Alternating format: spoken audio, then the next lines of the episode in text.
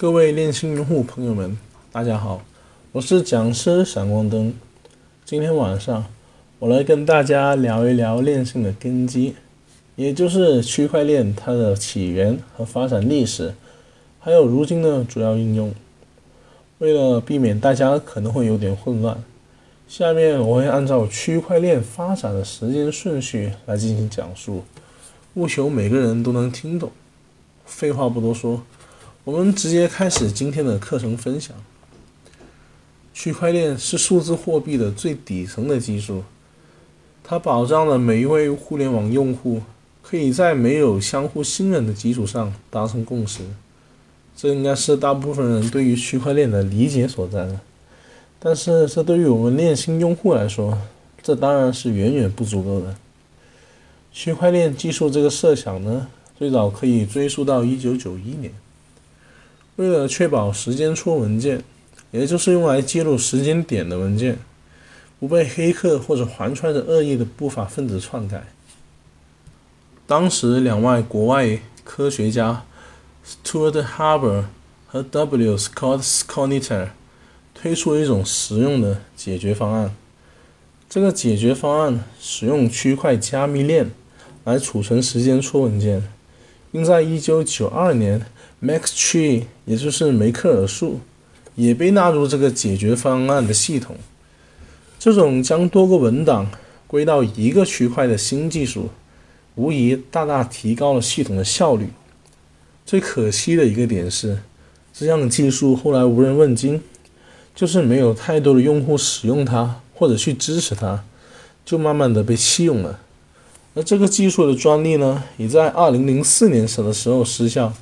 也就是比特币诞生的四年前，同时在2004年，电脑科学家和密码学爱好者 Henry Fenney 推出了一个名为 RPOW 的系统，即可重复的使用工作量证明机制，也就是现在的人们普遍称为共识机制的东西。这个系统呢，通过接收一种不可交换或者不可替代的。基于 Hashcash，也就是哈希的工作量证明代币来实现运作，同时创造出一种可以在任意用户之间传输的 RSA 算法的代币。POW 通过让持币者在一个完全值得信赖的服务器上注册账号，以此来解决双重支付的问题。该服务器的设计初衷。就是让全世界的用户都能随时验证其正确性和完整性。近几年呢，出现了 POW 的改进版 POS。POS 使用验证器代替挖矿，矿工们将一些加密货币锁定为存款。一组验证器轮流提议，并对下一个块进行投票。每个验证器的投票权重取决于其存款的大小。当验证人发现他们认为可以添加到区块链的区块时，他们将通过下注来验证它。验证者将获得与其投注成比例的奖励。持有该条区块链的加密货币的任何人都可以通过发送特殊类型的交易来锁定他们的资金，从而成为验证者，也就是 POS 共识机制里的矿工。但所有确认都只是一个概率上的表达，而不是一个确定性的事情。同时，极端的情况下会带来不好的结果，而不持有 POS 机制对应币种的人就无法决定区块链的走向。所以，所有共识机制都是旨在通过使网络攻击成本高昂，并且更有利于保护网络来保护区块链网络的情况下建立的。但是总而言之，POW 可以说是区块链的早期原型，也是数字货币史上的重要开端。这下面重头戏就来了。二零零八年年底，一个化名为中本聪的人发布了一份白皮书，并介绍了一种分布式的点对点的电子现金系统。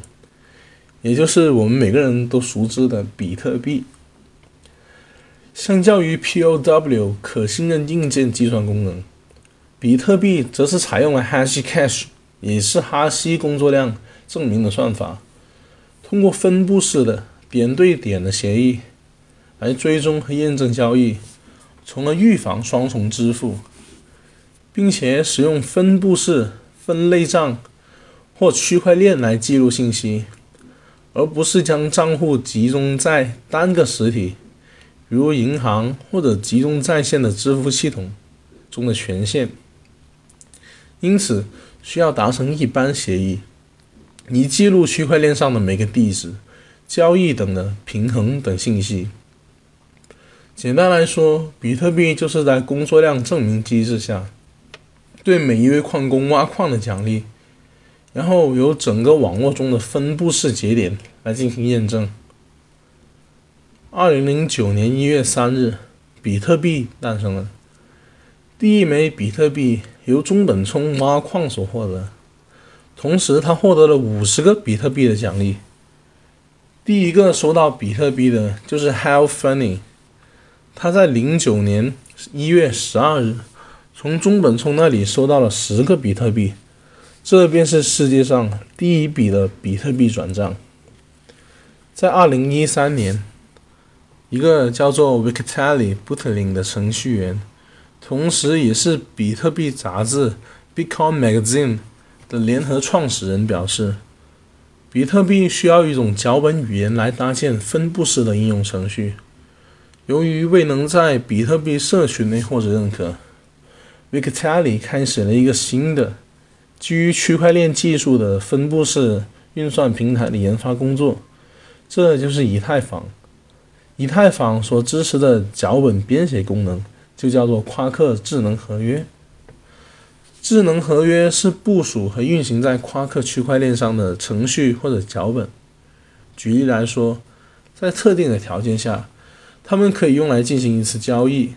夸克区块链智能合约是用特定的编程语言进行编写，并被编译成字节代码，而这些智能合约能够被一个分布式的、图灵完备的夸克区块链虚拟机。也就是 QVM 所读取和执行，开发者们同样能够通过在夸克区块链上创建和发布新的应用程序。这些应用程序通常被叫做分布式应用。目前已有上百种分布式应用在夸克区块链上运行，包括社交平台、线上交易或者金融交易所等等。夸克区块链的数字货币叫做 QKI。它能够在不同的账号之间进行转账。QKI 通常被用来执行智能合约时所需要的算力费用。如今，区块链技术已经得到了大量主流媒体的关注，并且已经应用于很多除数字货币以外的现实场景之中。在现实生活中，美国人通过投票来选总统，整个投票选举的过程。和选举集合就是一种共识的机制，让全体美国人对谁来当总统达到一个共识。其中一个比较核心的思维哲学，也就是区块链的共识机制。区块链的共识机制发展到现在，已经演化成了是为解决区块链中的经济问题的一个机制了。在区块链活动中，每个矿工都是自私自利的，追求的是最大化的利益。一个节点的工作量，只有在其他节点也获得认同时才是有效的，并且加入了整个的区块链网络才能得到收益。所以遵守规则才能得到其他节点的认同。因此，基于这一点出发，节点就会自发的遵守协议。区块链的共识机制就是数以万计的独立节点，遵守了非常复杂的规则，通过异步交互自发形成的。区块链是数字资产背后的核心技术，也是支撑数字结构的资产。区块链的共识就必然包括数字资产的共识。节点是各处分散。而且是平行的，所以必须设计一套制度来维护系统的运作顺序和公平性，统一区块链的版本，并奖励提供资源维护区块链的使用者，以此来惩罚恶意的危害者。那么，夸克区块链又是什么呢？夸克区块链，也就是 Quark Blockchain，早期呢是 Transport Internet Technology Limited 主导开发和维护的区块链项目。本项目一七年十一月底开始开发，二零一八年二月八日正式上线，后期转为区块链社区进行维护。主网的上线时间为二零一八年十二月五日十七点整，现在已经拥有上万名的活跃用户。夸克区块链加密使用和比特币类似的协议，用以确保安全。夸克区块链的目标是提供一个分布式的 Web 文件网络平台。让开发者可以在这个网络平台进行开发和运行 DAPP。夸克区块链是一个区块链的平台，人们可以在这个上面使用区块链技术。夸克区块链支持智能合约的功能，因此开发者可以建立属于他们自己的区块链应用。同时，夸克区块链。还支持图灵完备，并以 POS 做共识算法。QKI 的持有者可以决定系统的升级路线与优先级。现在，我们的链信，也就是夸克链信，是新加坡链信国际基金会基于夸克区块链开发的一款区块链电商社交融合型软件。目前已有千万用户。夸克链信利用夸克区块链的智能合约功能，让 CCT 流通在了夸克区块链的网络上。还有我们平时使用的钱包，也就是 QK Bill，使用混合技术开发的区块链钱包，支持 Quark Blockchain ETH 上的所有加密资产。所以到这里，我们可以看到，区块链的发展历史不长，但是呢，它的作用已经非常广泛，渗透到了你平时能注意到的，或者你注意不到的方方面面。其核心竞争力还是因为它的机制优秀先进。